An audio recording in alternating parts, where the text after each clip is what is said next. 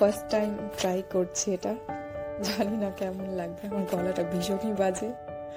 তবু ট্রাই করছি। খুব ইচ্ছে ছিল যে পডকাস্ট করার, আর বিশেষ করে আবৃত্তি পাঠ করার। মানে সবাইকে দেখতাম।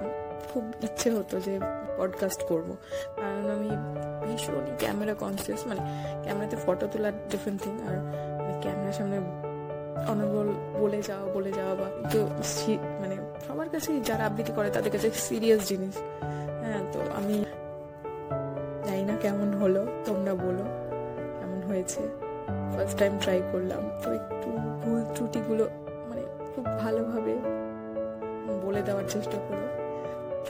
নেক্সট টাইম হয়তো আর করার মানে উদ- উদ্যোগটাই পাবো না মন থেকে। ট্রাই করেছি আবৃত্তিটা। আবৃত্তিটার নাম হচ্ছে নাইবা হলো পথে দেখা।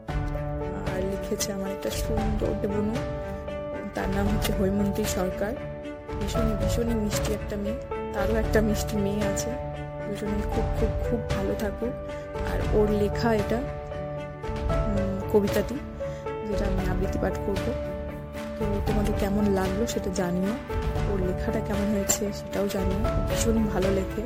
মানে লেখাটা দেখে আমি, খুব ভালো লেগে গেছে লেখাটা।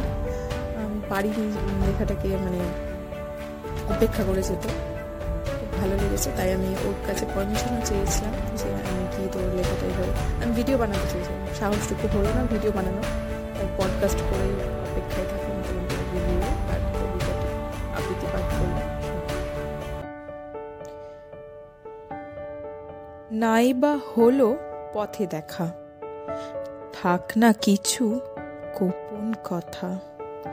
নাইবা পেলাম তোমায় ছুতে। তুমি তো ছিলে না বাস্তবেতে। কল্পনায় এসেছিলে এ হৃদয়ে। সেখানেই না হয় তোমায় ডাকবো। সুদূরে হারিয়ে দুজনে স্বপ্নের ছবি মোরা আঁকবো।